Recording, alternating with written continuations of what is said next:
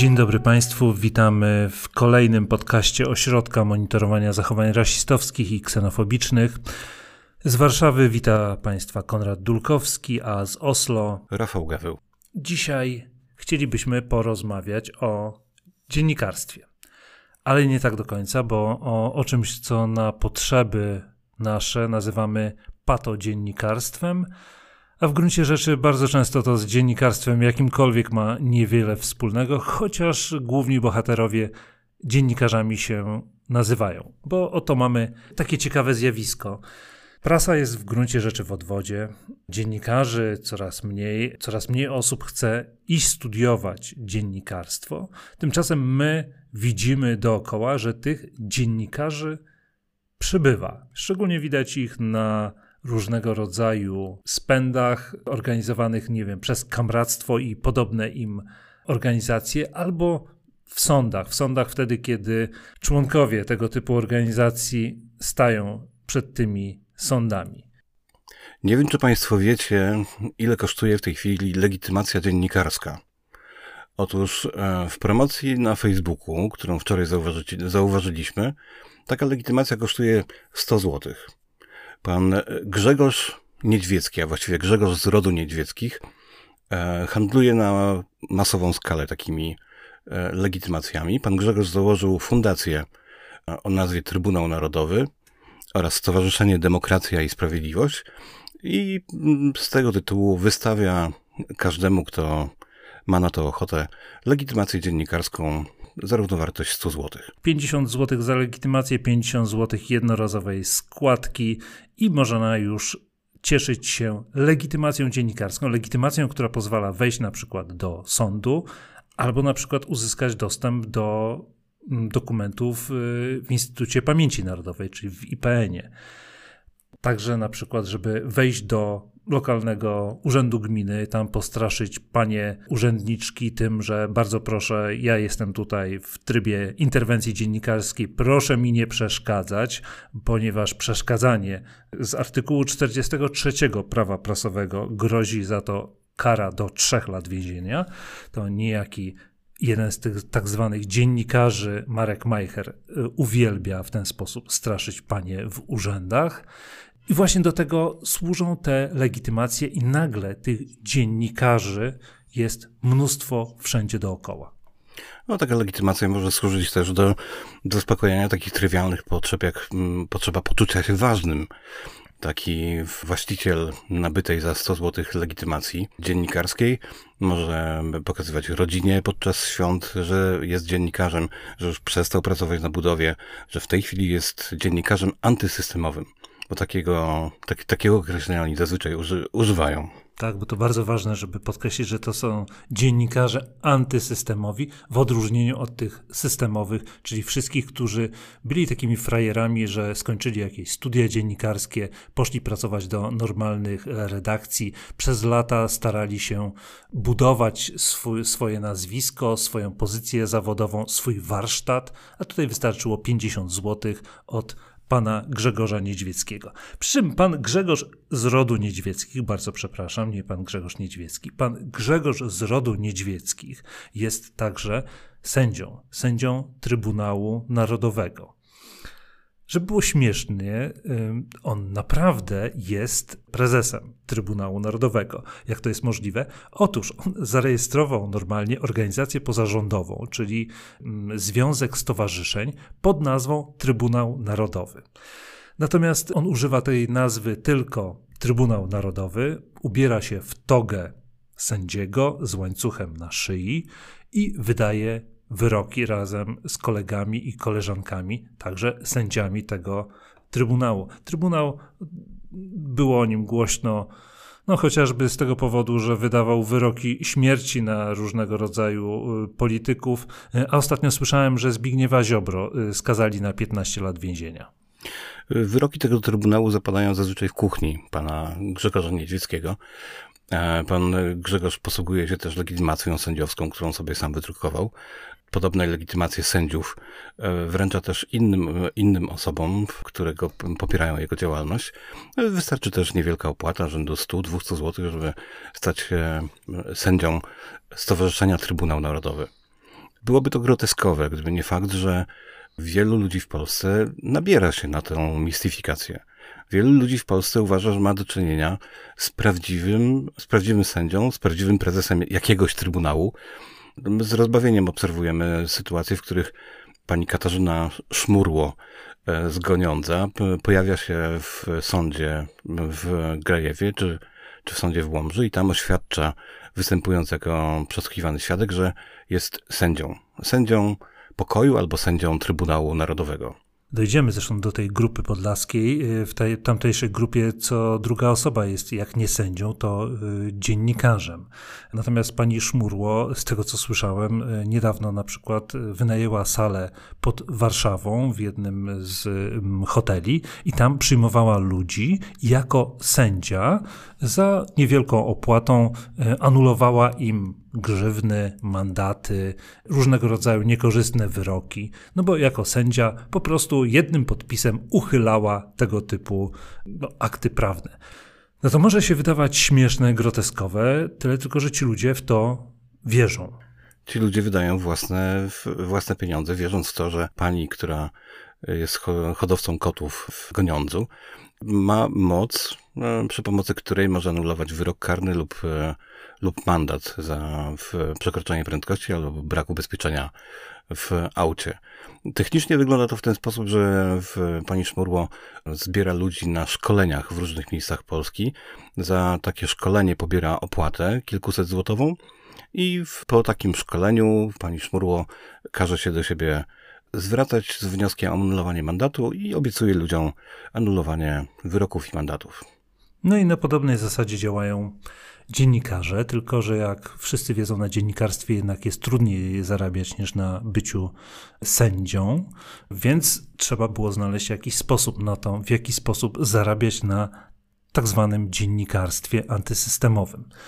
I tutaj zawiązały się pewnego rodzaju grupy wyspecjalizowane właściwie w różnego rodzaju dziennikarstwie. No tak jak to ma miejsce w różnych regularnych redakcjach, przy czym tutaj doszło do pewnej takiej specjalizacji chyba tak oddolnie, bo y, jest na przykład grupa, do której należy Armand Gadecki, Szymon y, Krzewicki czy, czy Marcin Bustowski, która od początku zajmowali się, oni najpierw zajmowali się jakością pożywienia i przy pomocy różnych dziwnych urządzeń sprawdzali, jakiej jakości to pożywienie jest. Natomiast później zajęli się między innymi interwencjami sądowymi jako dziennikarze. No i mm, motyw działania tej grupy, oni nazwali się nazwą Nowa Polska, był dwojaki, to znaczy oni postanowili, że będą czerpali zyski z awantur i kontrowersji, które, które wszczynają, filmują, transmitują, a następnie monetyzują w ten sposób, że proszą oglądających o wpłaty.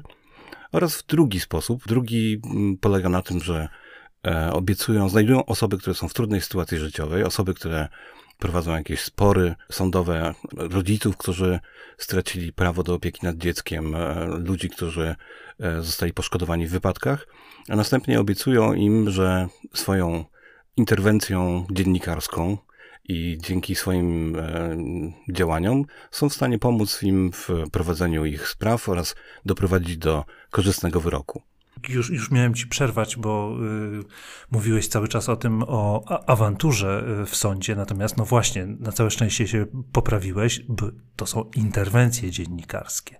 To są interwencje dziennikarskie przeprowadzane w sądzie i wygląda to zazwyczaj tak, że grupa takich dziennikarzy antysystemowych, y, każdy zazwyczaj y, jest rozpoznawalny po tym, że ma na takiej smyczy w biało-czerwonych barwach na szyi zawieszoną legitymację oraz telefon na takim teleskopowym patyku, takim selfie sticku e, i oni wpadają do sądu i zaczynają, no jednak, jednak nie, nie unikniemy tego słowa, rozróbę, awanturę.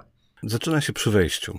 Jeden lub kilku pato dziennikarzy wchodzi do sądu i pierwsze co robi, to zaczyna awanturę z e, obsługą albo z ochroną Awantura może dotyczyć każdej czynności. Pretekst jest nie, nie, nieważny.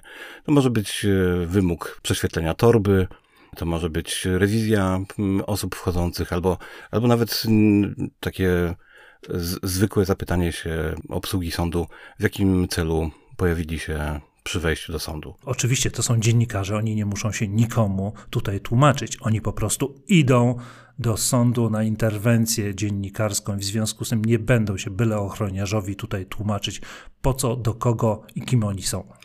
E, zaczyna się awantura, taki dziennikarz zaczyna krzyczeć na, na, na obsługę, zaczynają znieważać. Ci ludzie, którzy tam są po drugiej stronie, są kompletnie zdezorientowani, bo nagle przychodzi jakiś mężczyzna, który zaczyna na nich krzyczeć, awanturować się, wykrzykiwać, że jest dziennikarzem, że e, żąda posłuszeństwa i, i każde przeszkadzanie mu to jest zagrożone trzema, trzema latami pozbawienia wolności. I taka ta awantura jest transmitowana w mediach społecznościowych, a mamy w Polsce kilkuset tysięcy amatorów oglądania takich awantur, którzy przyglądają się temu uważnie i są w stanie wpłacać pieniądze za oglądanie tego typu spektaklu. To ma wszelkie znamiona takiego patostreamu, tylko że zamiast y, picia wódki na czas i okładania się po głowach w jakiejś melinie, no akurat tutaj przychodzą do sądu, no i udają, że robią jakąś interwencję dziennikarską, ponieważ po tej awanturze pierwszej, zazwyczaj z e, ochroną, następują następne, czyli wchodzenie na salę sądową rozpoczyna się proces i zazwyczaj sędzia prosi o to, żeby no nie wolno tak po prostu mm, filmować. Trzeba poczekać na złożenie wniosku i to jest normalne dla każdego i każdy dziennikarz, który pracował w sądzie, tak jak ja na przykład, bo przepracowałem kilkanaście lat w największych polskich e, redakcjach, wie, że Najpierw są wnioski formalne, między innymi wniosek e, dziennikarzy o możliwość nagrywania obrazu i dźwięku. Przy czym sąd ma prawo na to się zgodzić, ma prawo się nie zgodzić, ma prawo wyłączyć jawność tego procesu zgodnie z kodeksem postępowania karnego. On nie musi się nawet tłumaczyć z tego, z jakiego powodu. Sędzia na, na sali sądowej jest gospodarzem tego procesu, w związku z tym on ma prawo powiedzieć, że nie wolno na przykład nagrywać, albo że całkowicie wyłącza jawność danej rozprawy. No i jeżeli wyłącza, albo nie daj Boże, nie pozwoli na żywo cały czas transmitować przebiegu rozprawy, no to zaczyna się kolejna awantura. Polskie przepisy w ogóle nie, nie dopuszczają e, czegoś takiego jak transmitowanie rozprawy. Jest to bardzo rozsądne, dlatego że transmisja prowadzona online doprowadza do, do, sytuacji, w której na przykład kolejni świadkowie mogą zapoznać się z zeznaniami, siedząc na korytarzu, mogą zapoznać się z zeznaniami innych świadków. A to prowadzi do, do torpedowania całego procesu karnego. Proces przestaje mieć sens w momencie, kiedy świadkowie mogą de facto no, uzgadniać sobie zeznania między sobą. Nie rozumieją tego jednak patodziennikarze, którzy walczą z sądem zazwyczaj o to, żeby taka transmisja mogła się odbyć. To są naprawdę karczemne awantury, krzyczenie na sędziów, znieważanie sędziów, e, bieganie po sali sądowej, trzaskanie drzwiami, walka z policją, która sądową albo z ochroniarzami w sądzie, e, którzy przychodzą, żeby na polecenie sędziego takie osoby wyprowadzić z sali. Natomiast bardzo często zdarza się też tak, że te osoby pozornie zgadzają się na to, że, że nie będą prowadziły transmisji, a następnie, tak jak robi to wielokrotnie Marek Majcher, pozostawiają włączoną, włączony telefon lub kamerę ustawioną na stojaku, e, twierdząc, że one są wyłączone, w rzeczywistości transmitują takie, takie rozprawy i my w takich, składa, w takich sytuacjach często składamy zawiadomienia o popełnieniu przestępstwa. No więc y, zazwyczaj kończy się to tym, że tak jak nie wiem, widziałem niedawno, y, działo się w Świebodzinie, gdzie przyjechał czujny, czyli Marek Majcher, który wszedł na salę sądową, gdzie byli sądzeni, było sądzone małżeństwo, które mm, no, dopuściło się y, szeregu znieważających komentarzy w internecie. Oczywiście Marek Majcher występował w ich obronie, twierdząc, że oni mieli prawo. Przekonał tych dwoje młodych ludzi, że jego obecność tam im pomoże.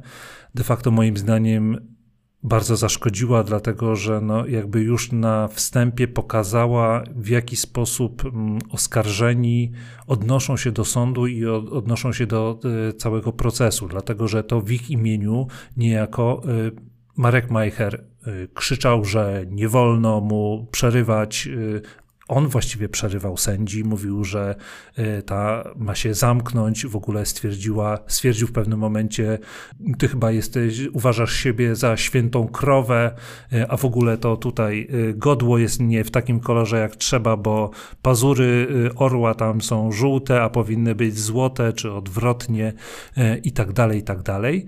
Po czym zaczął uciekać, biegać po sali sądowej, kryć się za adwokatem, adwokatem ludziakiem, który go reprezentuje w różnych sprawach, a tym razem był adwokatem tej dwójki młodych ludzi.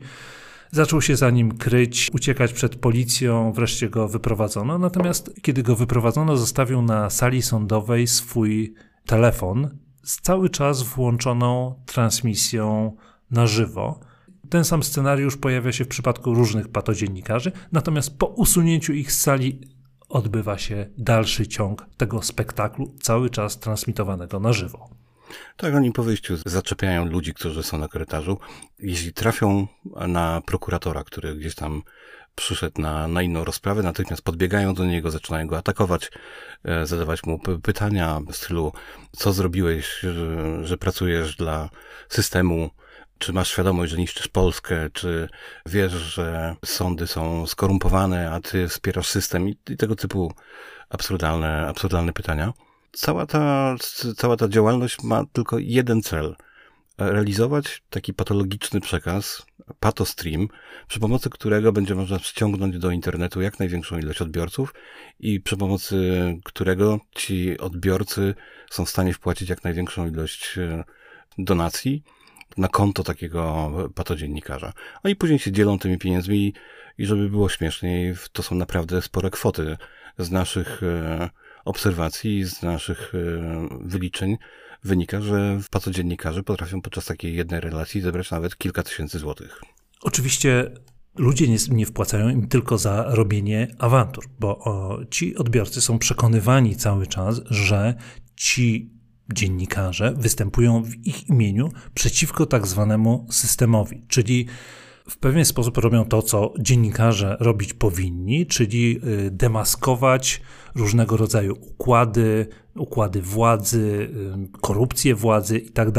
Tak Oczywiście Ci ludzie nie mają do tego nawet y, warsztatu, odpowiedniego warsztatu dziennikarskiego, więc y, nie są w stanie tego zrobić. Natomiast umiejętnie przekonują y, swoich odbiorców, że właśnie robiąc tego typu awantury, działają przeciwko temu systemowi, działają przeciwko politykom, y, odsłaniają układy, no bo przecież zostali tutaj dziennikarze wyrzuceni z sali sądowej nie dlatego, że zachowywali się po prostu jak banda rozwydrzonych dzieciaków, tylko dlatego, że no, to było niewygodne dla tak zwanego systemu. Bardzo często zresztą ich działania mają wprost taki charakter atakowania i wywoływania awantur nawet na ulicach. To widać y, po działalności takich osób jak Michał Mikulski, czy też wspomniany już y, Marek Majcher, którzy chodzą po ulicach i są w stanie zaczepiać policjantów, znieważać tych policjantów, tylko po to, by wywołać reakcję. Reakcja nagrana, oczywiście coś się dzieje, jest patostream, będzie go można fajnie zmonetyzować. My zastanawialiśmy się, skąd się wzięło to zjawisko tych pato dziennikarzy antysystemowych. I w, w tym celu przeanalizowaliśmy sobie ich życiorysy. I, I ku naszemu zdziwieniu okazało się, że Arman Gadecki jeszcze niedawno pracował w, jako imigrant ekonomiczny w Wielkiej Brytanii. Marek Majcher siedział w zakładzie karnym, a później był w detencji w szpitalu psychiatrycznym. Szymon Krzywicki pracował na budowie. Michał Mikulski pracował na budowie. Sławomir Nowak, który mieszka w Asker, również pracował gdzieś jako, jako robotnik. To są osoby, które nagle porzuciły swoje, swoje zajęcia. Osoby o, nieposiadające żadnych kompetencji do tego, żeby być dziennikarzami. Pewnie świetni budowlańcy, pewnie świetni betoniarze, prawdopodobnie świetnie radzący sobie e, robotnicy w swoich zawodach, nagle postanowili rzucić swoje profesje i, i stać się dziennikarzami. I tym momentem, kiedy oni wszyscy zaczęli działać w taki sposób, to był moment y, wybuchu pandemii. To, co ich wszystkich łączy, to fakt, że wszyscy wyrośli ze środowiska antyszczepionkowego. Nie wiem, czy wiesz, że y, Armand Gadecki miał firmę. Nie wiem, czy ta firma nadal y, funkcjonuje, natomiast firma nazywa się tak jak od jego ksywki, czyli Armani. To jest najśmieszniej, bo firma Armani zajmowała się no po prostu budowlanką. Między innymi rozbiórka i burzenie obiektów budowlanych, y, ale także roboty wykończeniowe we wnętrzach. I to była firma Armani Armanda Gadeckiego. Y, natomiast właśnie wszyscy ci dotychczasowi pracownicy fizyczni, możliwe, że świetni fachowcy, aczkolwiek nie wiem dlaczego porzucili w tej chwili taki dobry fachowiec, wydaje mi się, że zarabia lepiej niż dziennikarz. Może jednak stwierdzili, że zamiast pracować ciężko fizycznie, no, wolą po prostu pojeździć po Polsce, pospotykać się z kolegami, zrobić kilka patostreamów, a pieniądze wpadną. Pandemia była świetnym okresem na coś takiego, ponieważ oni zaczynali od tego, że ostentacyjnie, jak mnóstwo przedstawicieli tego środowiska antyszczepionkowego, nie chcieli poddawać się tym wszystkim rygorom, czyli nosić maseczek, nie spotykać się w większych grupach, no bo uważali, że żadnego wirusa nie ma, to wszystko jest wymysł systemu. Oni szybko zauważyli, że nie tylko mogą tego nie robić, ale mogą jeszcze na tym zarobić. Co ciekawe, wielu z nich poddawało się tym obostrzeniom. My w swoim archiwum mamy zdjęcia w Marcina Roli, który paraduje w maseczce. Mamy zdjęcia innych patostreamerów, którzy pojawiali się w maseczkach, zakładali maseczki, stosowali się do obostrzeń, dezynfekowali sobie ładnie rączki i nie robili żadnych problemów. Oni byli antysystemowi tylko na antenie, to znaczy wtedy, kiedy wzywali innych do buntu i w momencie wtedy, kiedy, kiedy mogli to zmonetyzować, wtedy nazywali maseczki szmatami. Wtedy publicznie odżegnywali się od przyjmowania szczepionek i e, od stosowania zabezpieczeń mm, przeciwpandemicznych. W rzeczywistości mieliśmy przyjemność spotkać się z patostreamerem Marcinem Rolą w sądzie, gdzie przyszedł w pięknej maseczce i cały czas, przez cały czas procesu w tej maseczce pozostawał. Marcin Rola to redaktor naczelny telewizji internetowej w Realu 24, usuniętej już z YouTube'a za, za naruszanie regulaminu tego e, portalu, mm, a ABW, z tego co z doniesień prasowych wiemy, ABW zamknęła strony internetowe e, tego medium. Natomiast Marcin e, Rola bardzo się oburzał na nazywanie go patostreamerem. Z tego powodu nam wytoczył y, nawet y, proces cywilny. No i ten proces z Kretesem y, przegrał, bo sąd stwierdził, że mieliśmy prawo nazwać go patostreamerem ze względu na to, na jakość tego, co on publikuje, podając, że jest dziennikarzem. Jest jeszcze jedna zmienna, która zrobiła na nas duże wrażenie i sprawiła, że zrozumieliśmy, skąd bierze się taka aktywność e, duża tych e, patodziennikarzy antysystemowych. Zauważyliśmy, że w, oni się bardzo ożywili w momencie, kiedy doszło do wybuchu pełnoskalowej, pełnowymiarowej wojny na Ukrainie. E, zaczęliśmy analizować ich grupy i ku naszemu zdziwieniu okazało się, że te grupy nagle zmieniły nazwę że w momencie, kiedy szukaliśmy grupy antyszczepionkowej, to się okazywało, że ona już nie nazywa antyszczepionkowcy Zielona Góra, ona się nazywa w tej chwili nie dla Ukrainy, albo nazywa się nie dla wojny.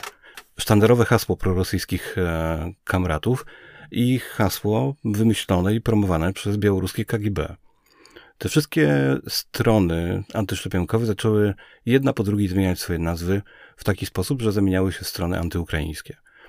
I w pewnym momencie zaczęliśmy analizować, kto jest członkiem takiej grupy e, patodziennikarzy o nazwie Nowa Polska, do której należy Armand Gadecki, Bustowski czy Mikulski. I nagle okazało się, że głównym liderem tej grupy jest nie kto inny, a Arciom Dubski. Arciom Dubski dał się nam poznać, to jest Białorusin e, z pochodzenia, e, który przyjechał do Polski i tutaj przez pewien czas robił karierę, przedstawiając się jako ofiara reżimu Łukaszenkowego. Natomiast jak zaczęliśmy się kontaktować z opozycją białoruską, to oni e, zwrócili nam uwagę, żebyśmy mieli na niego oko, że są pewne podejrzenia, czy aby on nie współpracuje z białoruskim KGB. Arcium Dubski parę razy przychodził tutaj do nas do biura, do biura ośrodka, podawał się za ofiarę ksenofobicznych ataków polskiej policji. No i próbował nas gdzieś wmanewrować w takie sprawy, albo dokonywał na przykład jakichś prowokacji i awantur na poczcie. Próbował nas wmanewrować w to, żebyśmy go mm, reprezentowali przed organami ścigania, natomiast ostatecznie nie przyniósł żadnych dowodów na to, żadnych materiałów, pomimo tego, że go prosiliśmy, a on w odpowiedzi stwierdził, że my nic nie zrobiliśmy dla niego, no i zaczął nas atakować w tej chwili prowadzone jest na przykład e, śledztwo przeciwko niemu z powodu jego gruźb. On groził pracownicom, e, dziewczynom, które pracowały w ośrodku, oblaniem ich twarzy kwasem, kwasem siarkowym. Arciom Dubski ostatecznie po tym, jak zaczęliśmy nagłaśniać jego kolejne wyskoki dotyczące no, wspierania przez niego reżimu rosyjskiego, reżimu putinowskiego i reżimu Łukaszenki. Uciekł z Polski, zaczęło mu się palić pod siedzeniem i najwyraźniej zauważył już, że polskie służby się nim interesują. Najpierw wiemy, że wyjechał do Serbii, a później występował w telewizji białoruskiej, reżimowej telewizji białoruskiej, chwaląc Łukaszenkę i atakując Polskę. Z moich informacji wynika, że Artem Dubski przebywa w tej chwili w Moskwie a na światło dzienne wychodzą coraz ciekawsze informacje, na przykład takie, że Arcion Dubski celowo atakował polskie firmy z sektora energetycznego, starając się je dyskredytować, budując konflikty między ich pracownikami, szantażując właścicieli tego typu firm. Był to ewidentnie człowiek, który został tutaj zainstalowany w Polsce przez KGB po to, żeby doprowadzać do niepokojów społecznych na szeroką skalę. I udawało mu się to w czasie pandemii. Arcią Dubski był jednym z liderów takich patostreamów, które e, publikował na kanale o nazwie Dostawcy Wrażeń, na których e, atakował policjantów, e, atakował personel sklepów za to, że nosili maseczki albo za to, że nakazywali jemu zakładać maseczkę. Później Arcią Dubski wszedł do takich różnych stowarzyszeń, między innymi takich jak Nowa Polska, i tam uczył tych patodziennikarzy, w jaki sposób można wszczynać niepokoje społeczne na e, szeroką skalę.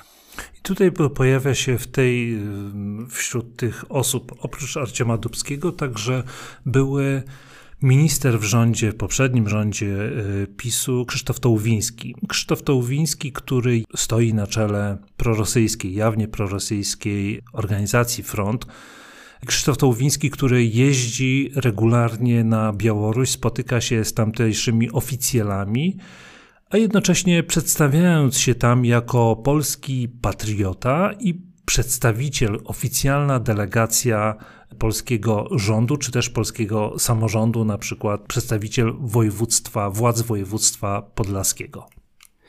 Kiedy zaczęliśmy badać rolę Krzysztofa Tołowińskiego w budowaniu organizacji pato, patodziennikarskich, okazało się, że jego nazwisko pojawia się w różnych częściach Polski i że nagle udaje się powiązać takie grupy jak Grupa Zgoniąca, w której działa Gontarska, czy Robert Paliga, czy Zetkiewicz, czy Jacek Porosa, z grupą z drugiego końca Polski, czyli z grupą Nowa Polska, tam gdzie działa Krzewicki, Nowak, e, Mikulski, Gadecki i inni.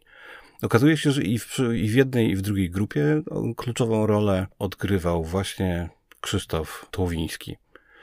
Biorąc pod uwagę silne kontakty Tłowińskiego z przedstawicielami rosyjskiego reżimu, mamy wrażenie, że to nie jest przypadkowa koincydencja i że to nie jest przypadek, że, że ta postać okazuje się być akuszerem wielu takich patologicznych organizacji, które specjalizują się w sianiu niepokojów społecznych w Polsce. Wśród tych patodziennikarzy zdarzają się osoby, które przygotowały się bardzo dobrze do odgrywania takiej roli. Wśród takich osób jest na przykład Jacek Porosa.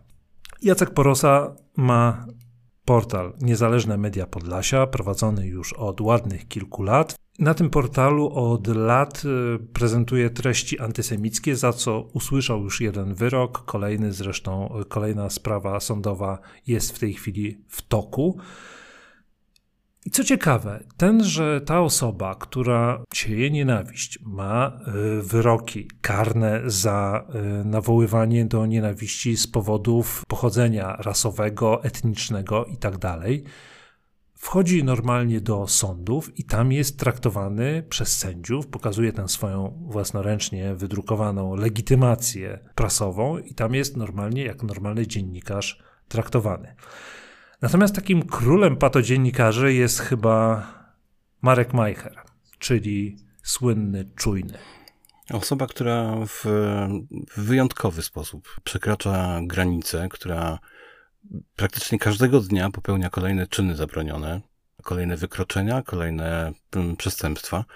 Człowiek, który do tego stopnia jest zdeprawowany, że nie ma żadnych najmniejszych hamulców przed tym, żeby atakować ludzi, znieważać ich, to jest mężczyzna, który potrafi w autobusie napaść na dwie młode dziewczyny z Ukrainy, tylko dlatego, że nie podoba, im się, nie podoba mu się język, w którym one się porozumiewają.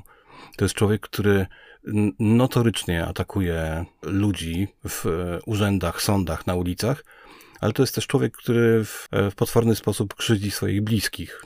Ale to już jest y, temat chyba na oddzielny odcinek.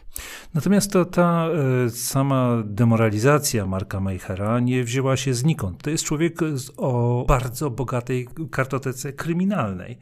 Nie będę czytał wszystkich tych jego odbytych kar i wyroków, no bo y, musielibyśmy na to przeznaczyć oddzielny odcinek. Natomiast mamy na przykład dwa lata i osiem miesięcy pozbawienia wolności za przestępstwo z artykułu 310, czyli fałszowanie pieniędzy i innych środków płatniczych. Kolejny, jeden rok pozbawienia wolności w zawieszeniu na 4 lata z artykułu 286 kodeksu karnego, czyli oszustwo.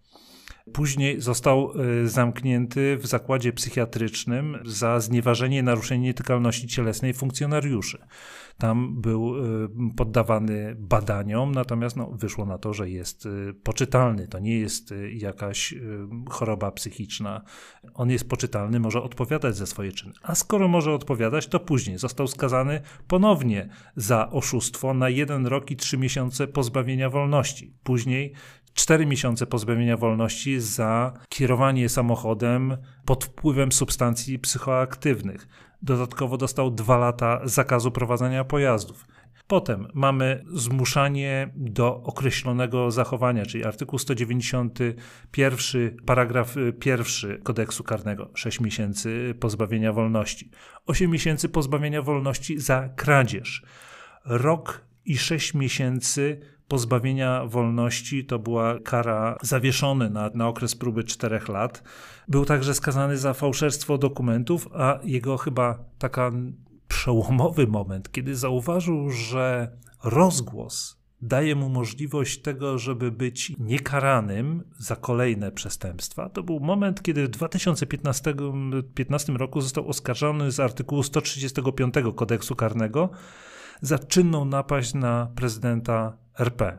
On wtedy podczas kampanii wyborczej przyszedł na spotkanie wyborcze prezydenta Bronisława Komorowskiego. Marek Majcher, przedstawiający się jako Marek Marecki, najpierw znieważył e, prezydenta Komorowskiego, a później próbował rzucić w niego krzesłem. Został zatrzymany. No i co ciekawe, został skazany tylko na karę grzywny, dlatego że sąd uznał, że miał w znacznym stopniu ograniczoną możliwość rozpoznania znaczenia swojego zachowania i pokierowania nim. Sąd uznał, że Majcher wtedy był pod wpływem narkotyków i dlatego no, nie mógł sam panować nad tym, co robi. Natomiast Marek Majcher od tamtego momentu zauważył, że jeżeli będzie mocno nagłaśniał te swoje czyny, a jednocześnie zostanie dziennikarzem, to wiele rzeczy może mu ujść na sucho i w, w, tym celu zarejestrował na nieznaną nam osobę. Ja sprawdzałem te dokumenty, nie wiem kto, kto to jest, ale ktoś y, w Ostrołęce zarejestrował tytuł prasowy pod nazwą czujny.pl i od tamtej pory Marek Majcher tytułuje się dumnie redaktorem naczelnym portalu czujny.pl. Prezentując y, własnoręcznie zrobioną na małej drukarence legitymację prasową. Natomiast to, co nas najbardziej poruszyło w, w momencie, kiedy monitorowaliśmy tą działalność e, Marka Majchera, to jego całkowite poczucie bezkarności i bezczelność. Otóż Marek Majcher wielokrotnie krzywdził swoje własne dziecko. w sposób, którego nie będziemy tutaj opisywać, dlatego żeby oszczędzić przykrości temu dziecku, które może w przyszłości będzie, będzie słuchało tej, tej, tej audycji. To nie przeszkodziło Majcherowi, żeby, żeby w tej chwili aktywnie działać w środowiskach, które bronią praw rodziców do tego, by mogli spotykać się z dziećmi. Człowiek, który krzywdził swoje własne dziecko, który krzywdził swojego własnego synka, publicznie występuje w tej chwili, mówiąc, że jest ofiarą systemu i że bez powodu ograniczono mu dostęp do jego własnego dziecka. To znaczy nie ograniczono mu tyle dostępu, co matka wystąpiła o zakaz zbliżania się y, Marka Meichera do niej, wyemigrowała z Polski. Nie chcę mówić dokąd, y, natomiast Marek Majcher ostatnio z pomocą kolegów odgrażał się, że ją znajdzie i, y, no bo sam nie może do tego kraju wjechać, natomiast, że koledzy znajdą ją tam i być może no, ponownie, bo już raz to zrobił, porwie swoje dziecko. Natomiast jeżeli chodzi o tak zwaną działalność dziennikarską Marka Majchera, to on jest bardzo bezczelny, to znaczy on wchodzi do powiedzmy do urzędu, do sądu i na dzień dobry, włączając y, to swoje, swój telefon na kijku, krzyczy, że Wchodzę w tryb interwencji dziennikarskiej i proszę mi nie przeszkadzać, proszę mi nie przerywać. Przerywanie mi y, jest zagrożone karą trzech lat pozbawienia wolności zgodnie z artykułem 43 prawa prasowego. I zazwyczaj taki bełkot pseudoprawny robi niesamowite wrażenie na e, różnych osobach, co jest zaskakujące dla nas, ale jednak ktoś, kto w sposób bezczelny, pewny siebie, ten sposób zarzuca takim bełkotem postronne osoby, powoduje, że one nie wiedzą, co zrobić. Tymczasem to jest e, kompletny absurd, bo Marek Majker e, powołuje się na e, prawo prasowe. Prawo prasowe, artykuł 43 dotyczy zupełnie czegoś innego. Dotyczy sytuacji, w których grozi odpowiedzialność karna za zmuszanie dziennikarza do tego, żeby porzucił dany temat, nie pisał e, na dany temat. To dotyczy gruźb wobec dziennikarza albo próby przekupstwa, żeby nie publikował danego materiału albo żeby zaniechał jakiejś właśnie interwencji prasowej. Natomiast nie daje to pewnego immunitetu, tak jak sobie to wyobraża Marek Majcher, nie daje immunitetu dziennikarzowi. Dziennikarz nie jest jakąś kimś y, wyjętym spod prawa. Tak samo jak każdy inny musi podporządkować się, nie wiem, regulaminowi sądu, kodeksowi postępowania karnego i tak dalej, i tak dalej, czego do wiadomości nie przyjmuje Marek Majcher. W sprawie działalności Marka Majchera toczy się w tej chwili 17 postępowań karnych i około 20 postępowań mm, wykroczeniowych. To jest skala działalności, przestępczej działalności tego, tego mężczyzny.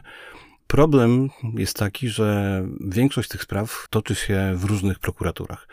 Majcher jest bardzo mobilny, jeździ po całej Polsce, popełnia przestępstwa w różnych miejscach i każda z prokuratur prowadzi odrębne postępowanie. Bardzo podobną sytuację mieliśmy z Piotrem Ulianickim, obrzydliwym przestępcą z Bełchatowa, który handlował narkotykami, znieważał ludzi z powodu ich pochodzenia. I tam też wiele prokuratur prowadziło te postępowania, one były zatomizowane i, i nieskuteczne. Natomiast udało się nam wtedy doprowadzić do sytuacji, w której jedna z prokuratur została wyznaczona do, do tego, żeby zebrać te wszystkie sprawy i postawić mu zarzuty, i to spowodowało, że Piotr Ulienicki już od roku siedzi w zakładzie karnym i prawdopodobnie posiedzi tam sobie jeszcze długo.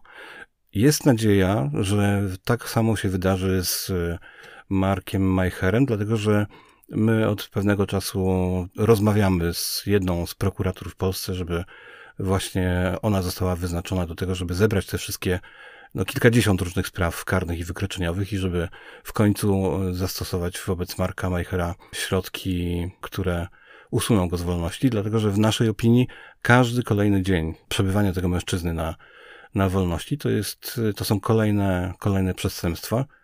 A jest to o tyle groźne, że my obserwując Marka Majchera zauważamy, że on się coraz bardziej rozhamowuje, staje się coraz bardziej agresywny. Wczoraj wszedł do przedsionka prokuratury krajowej, został stamtąd później wyrzucony.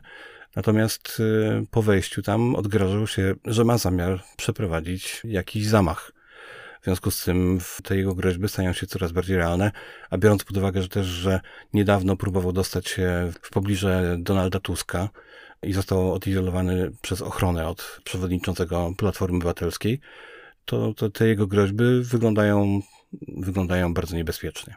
Natomiast y, Marek Majcher przedstawia się właśnie cały czas jako dziennikarz, w ten sposób udaje mu się w pewien sposób zahipnotyzować nawet doświadczonych policjantów, sędziów, którzy nie wiedzą, jak mają się zachować, no bo mają przed sobą kogoś, kto mówi, że jest dziennikarzem, jest w trakcie interwencji dziennikarskiej, bardzo sprytnie powołując się na prawo prasowe. Oczywiście tylko na te artykuły, które jest w stanie jakoś zinterpretować na swoją korzyść, bo na przykład gdyby mówił nie tylko o prawach, ale także o obowiązkach dziennikarzy, no to na przykład artykuł 12 prawa prasowego mówi wyraźnie, że na przykład dziennikarz jest zobowiązany zachować szczególną staranność i rzetelność przy zbieraniu materiałów prasowych.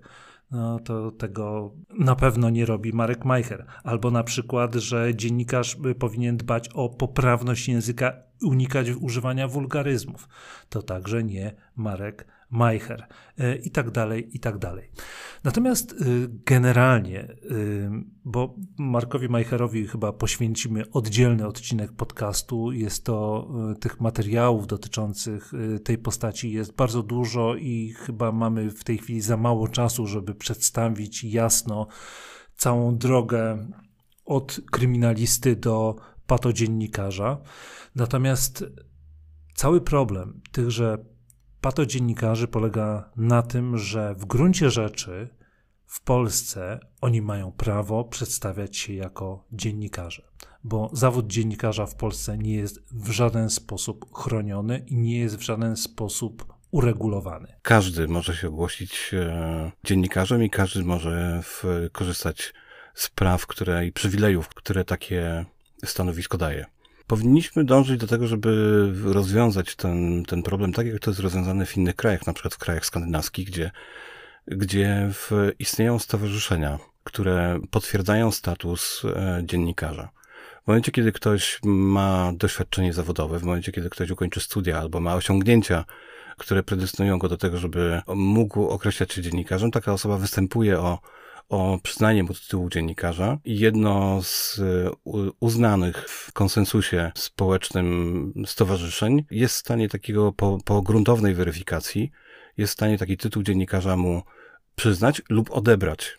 I tak jak e, można uzyskać legitymację dziennikarską po, po takim wnikliwym procesie, tak łatwo można też ją stracić w sytuacji, kiedy ktoś nie przestrzega zasad etycznych niezbędnych do wykonywania tego zawodu. No bo jakiejkolwiek etyce, zachowa zachowywaniu jakiejkolwiek e, etyki dziennikarskiej w przypadku patodziennikarzy nie może, nie może być w ogóle mowy. No, oni bardzo często rozpowszechniają informacje kompletnie wyssane z palca. Wiemy oczywiście, że w ostatnich latach te standardy dziennikarskie bardzo spadły, natomiast mimo wszystko w poważnych tytułach nadal jest e, wymóg tego, żeby każdą informację przynajmniej w dwóch źródłach potwierdzić, żeby mieć e, zawsze możliwość, dawać możliwość e, każdej ze stron do wypowiedzenia się na dany temat. Oczywiście widzimy w tej chwili w mediach takich, no zdawałoby się, mm, oficjalnych, typu tak zwana telewizja publiczna, która publiczna już dawno nie jest, a jest partyjną, no ale nadal nazywa się telewizją publiczną, gdzie oczywiście tych standardów się nie przestrzega i gdyby przeanalizować ich działalność y, tak pod kątem prawa prasowego, to okazałoby się, że 90% tak zwanych dziennikarzy, na przykład z TVP Info, powinno stracić w ogóle prawo do y, wykonywania zawodu. Natomiast no właśnie, ryba psuje się od głowy. Jeżeli takie oficjalne media mogą oficjalnie kłamać, zmyślać. Niedawno mieliśmy proces z telewizją polską i tam wypowiadał się y, Samuel Pereira, który wprost powiedział, na, jako, zeznając jako świadek, on wprost przyznał, że w TVP Info nie weryfikuje się informacji. Oni po prostu wzięli jakieś informacje wzięte gdzieś tam z internetu, opublikowali jako swoje i stwierdzili, że nie ma najmniejszego problemu. No więc jeżeli oficjalne media tak działają, to dlaczego osoby, które mają telefon na patyku i jakiś kanał na Facebooku albo na YouTubie, nie miałyby się zachowywać w ten sam sposób, albo jeszcze bardziej naciągając te właśnie zasady etyki dziennikarskiej. I niestety nie ma żadnego w tej chwili prawnego sposobu, by im to uniemożliwić bo ktoś, kto ma profil na Facebooku założony, może już twierdzić, że jest dziennikarzem, napisał trzy posty, więc ma listę publikacji. Czy podsumowując tego, czego potrzebujemy jak najszybciej w Polsce, to uregulowania prawne, które by pozwoliły decydować o tym, kto może być dziennikarzem lub, lub kto tym dziennikarzem być nie powinien. I na dzisiaj to wszystko. Zapraszamy do słuchania kolejnego odcinka. Żegnają się z Państwem z Warszawy Konrad Dulkowski, a z Oslo Rafał Gaweł.